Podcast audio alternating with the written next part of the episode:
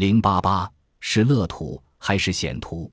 朱元璋在生活中所表现出来节俭，固然有开国君王的政治秀成分，但更多是与他的穷苦出身有着很大关系。朱元璋身上具有倔强难治的性格，以及超乎常人的约束力。其实他的治国理念，除了对待官员的铁血一面，还有对待老百姓温情的一面，他真的不愿意浪费民力和钱财。洪武9年，山东日照知县马亮3年考满，州官给他写的考核评语是：吴克农兴学之际而长于都运。这个马亮出身于商业世家，是一个颇有才华的年轻人。他并不是通过科举进入洪武体制内的，而是经过县、府、州层层推举，然后被朱元璋钦点为日照知县。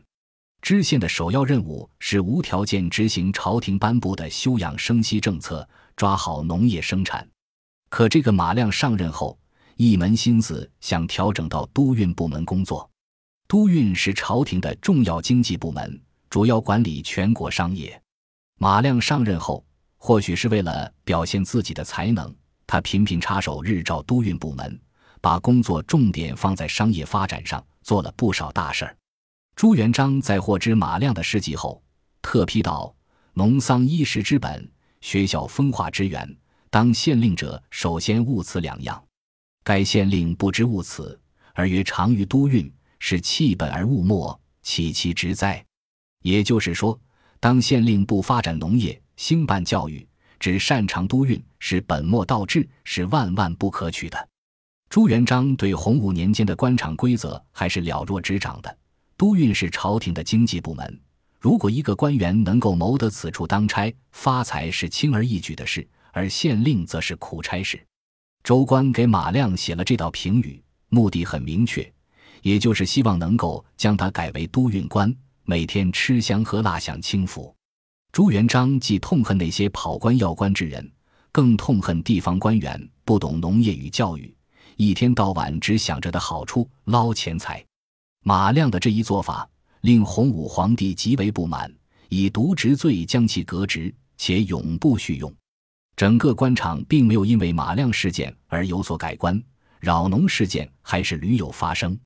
作为农民出身的皇帝，朱元璋比谁都明白，一个王朝政权的稳定往往取决于农业社会的祥和安静。毕竟在我们这个古老的国度里，农民的比例要占据 90% 以上，任何与农民过不去的举动都可以视为与整个大明王朝为敌。朱元璋和智囊团的那些高参们对于立国后的未来社会不可能提出新的理想方案与新的设计，他们所向往的还是恢复被元朝统治者和战乱所破坏的小农经济。小农经济是一种自给自足的自然经济，在没有激烈的兼并，没有巨大的社会动荡的破坏，尤其是统治者不对他们做过多的干扰的情况下，它基本上能够保持一种稳定性。如果上层建筑能够与其发展相匹配，它也不会自发地与政权对抗。更何况小农的分散性及其生产规模的狭小和个人拥有财富过少，也形成不了与政权对抗的力量。在分配帝国利益这块大蛋糕时，朱元璋首先将农民的利益放在第一位。与对待官员的严刑峻法不同，对于农民，他始终给予特殊的关照。自己本身就是一个农民，农民所向往的理想国正是他这个农民皇帝的奋斗所在。就个人而言，朱元璋登上皇位已经达到了个体生命的巅峰，但是作为一个君王，他的心中还有一个可以触摸的目标与理想，那就是建立一个平等简朴、富足安乐的农业社会。早年的卑微出身使得朱元璋深深体会到，一个小民要想在这块土地上扎下根所要付出的痛苦与艰辛。在当了皇帝之后，他曾经不止一次地在官员面前说：朕为天下主，凡无民有不得其所者，皆朕之责。朱元璋这是在往自己身上揽责任，他说自己是天下之主，凡是老百姓吃不上饭、住不上房，都是他这个做皇帝的责任，使他没让老百姓过上好日子。或许是长期生活于社会最底层的缘故，形成了朱元璋执政时期的两大特色，一是对农民疾苦的无比同情，二是对豪民和暴力的刻骨仇恨。他将安民为本作为自己施政的中心要务。每遇灾荒之年，他就像是一个靠天收成的农民那样变得焦躁难安。少年时的灾荒记忆牢牢地刻在他的脑海里。相比较而言，朱元璋可以说是历史上对灾荒认识最为深刻的一位君主。他将民心视为天命所在，将民心视为朱明王朝能不能够维持长久统治的根本。历史上那些短命王朝为什么会那么快就走到灭亡的境地？究其原因，还是因为失去民心。正因为如此，朱元璋才会由衷地发出感叹：天命去留，人心向背，皆决于此，甚可畏也。洪武5年腊月的一天，朱元璋在南京的三山门看见几个农夫，他们在护城河里的冰水中一边趟水，一边用手在浑水里摸。当时的南京已经冰冷刺骨。朱元璋问身边随行的官员：这么冷的天，这些农夫在水里摸什么？是在捞东西吗？身边人回答朱元璋：这些农夫在这里是给官府做工，可是督工的官吏把他们的锄头扔到水里去了。一定是农民得罪了那些督工的官员，督工的官员才会如此惩罚。可是工具对于这些农民工来说，好比战士的武器。正因为如此，这些农夫才会冒着严寒在冰水里捞工具。朱元璋听了，不禁打了个冷战，然后派人去把那些整治农民的督工官吏叫来，痛打了他们一顿，然后告诉他们自己为什么要责罚他们。这些农民离开自己的土地来到这里服役，在如此恶劣的环境下劳作，手脚都皴裂了，你们不但不同情他们，还把他们的工具扔到冰冷的水中，你们怎会如此狠心？要是这些农民是你们的父兄，你们也会如此对待他们吗？朱元璋命这些人赶快去为他们打捞，并且赏给农夫一些锄头和工具。他对当时的随行官员汪广洋说：像这样的数九寒天，我们穿着裘皮还觉得冷，可是农民还在做工，他们吃不饱穿不暖，非常可怜。朱元璋下令，南京所有服役的农夫一律停役，放假回家。此情此景，难免会让朱元璋想起寒微之时，那些遭遇兵荒饥馑、靠野菜度日的苦难岁月。即使已经贵为天子，富有天下，也不曾忘怀。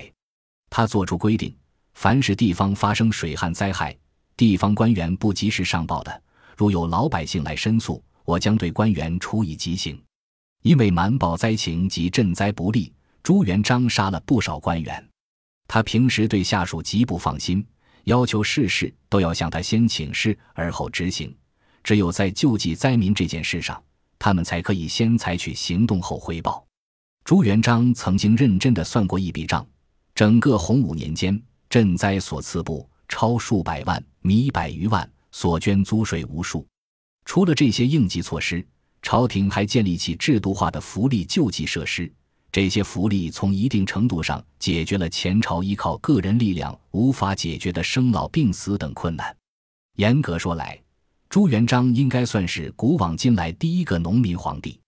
虽然他当初以开创大汉王朝的刘邦为自己人生的奋斗目标，但是他与刘邦有着很大的区别。刘邦不能算是一个纯粹的农民，他只能算是一个民间社会的流氓式人物，更何况他还有一个泗水亭长的职位。朱元璋一生都没有改变自己身上的农民本色和农民作风，在许多日常细节里，他会为提升农民的社会地位，改变他们贫困的生活而殚精竭虑。在内心世界，朱元璋总有一种感觉，帮助他们就能够在冥冥之中改变当年父母兄弟的生存状态。朱元璋语重心长地告诉那些大臣们，他说：昔日在民间看到那些饥寒交迫的鳏寡孤独、老弱病残，心里常常会产生一种厌世的情绪，恨不得能够马上替他们去死。战乱年代见到这种情形时，也是同样心生恻然。如今我代天治民，若天下还有流离失所的人，那就不但有悖于自己拯救百姓的愿望，也没有尽到代天的责任。你们务必要体会我的心情，要好好安置那些贫苦无告的人，不可使天下还有这样的人。在《大诰》续编里，朱元璋曾经反复向各级官吏们灌输一个理念：官不扰民。在他的意识里，官民之间如果发生矛盾，责任一方在官而不在民。正因为如此，一旦发生官民冲突，朱元璋的惩治手段只会用来对付体制内的官员，而不是平民。各司抚州县，如果遇到公务需要差遣平民，官吏只允许拿差牌到平民家中去传唤，如果传唤3次不到，才准许派造吏去捉拿。捉来之后，必须询问他为什么没来。朱元璋担心这些农民可能只有夫妻2人，为了生计而出门劳作，或有急事不在家中，如果是这样，就不是农民的罪过，如果对他们加罪，就是在虐待农民。每每回想起30年前父母生病无钱救治的悲惨情景，朱元璋都会心如刀绞。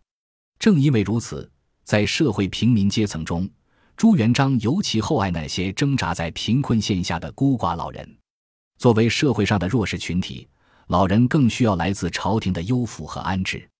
他先后出台过养济院、漏泽园和惠民药局3大福利政策，用于解决民生问题。朱元璋做过流浪者，对于那些无家可归者的疾苦深有体会。养济院用来收留城市中的孤寡老人和赤贫者，每月给米3斗，薪20斤，冬夏布1匹，小孩子给以上数量的2/3，以至于许多生活并不贫困的骗子也假装穷人被收留进来，且赖在里面不走。漏泽园用来埋葬那些死后无钱无地安葬的老人，惠民药局用来收留那些有病而无钱医治者，免费给予医药治疗。大才子谢晋曾经给朱元璋提供了一幅完美的太平图景，《现太平史册》，它是根据《周礼》的记载描绘的。过时相归，出入相友，守望相助，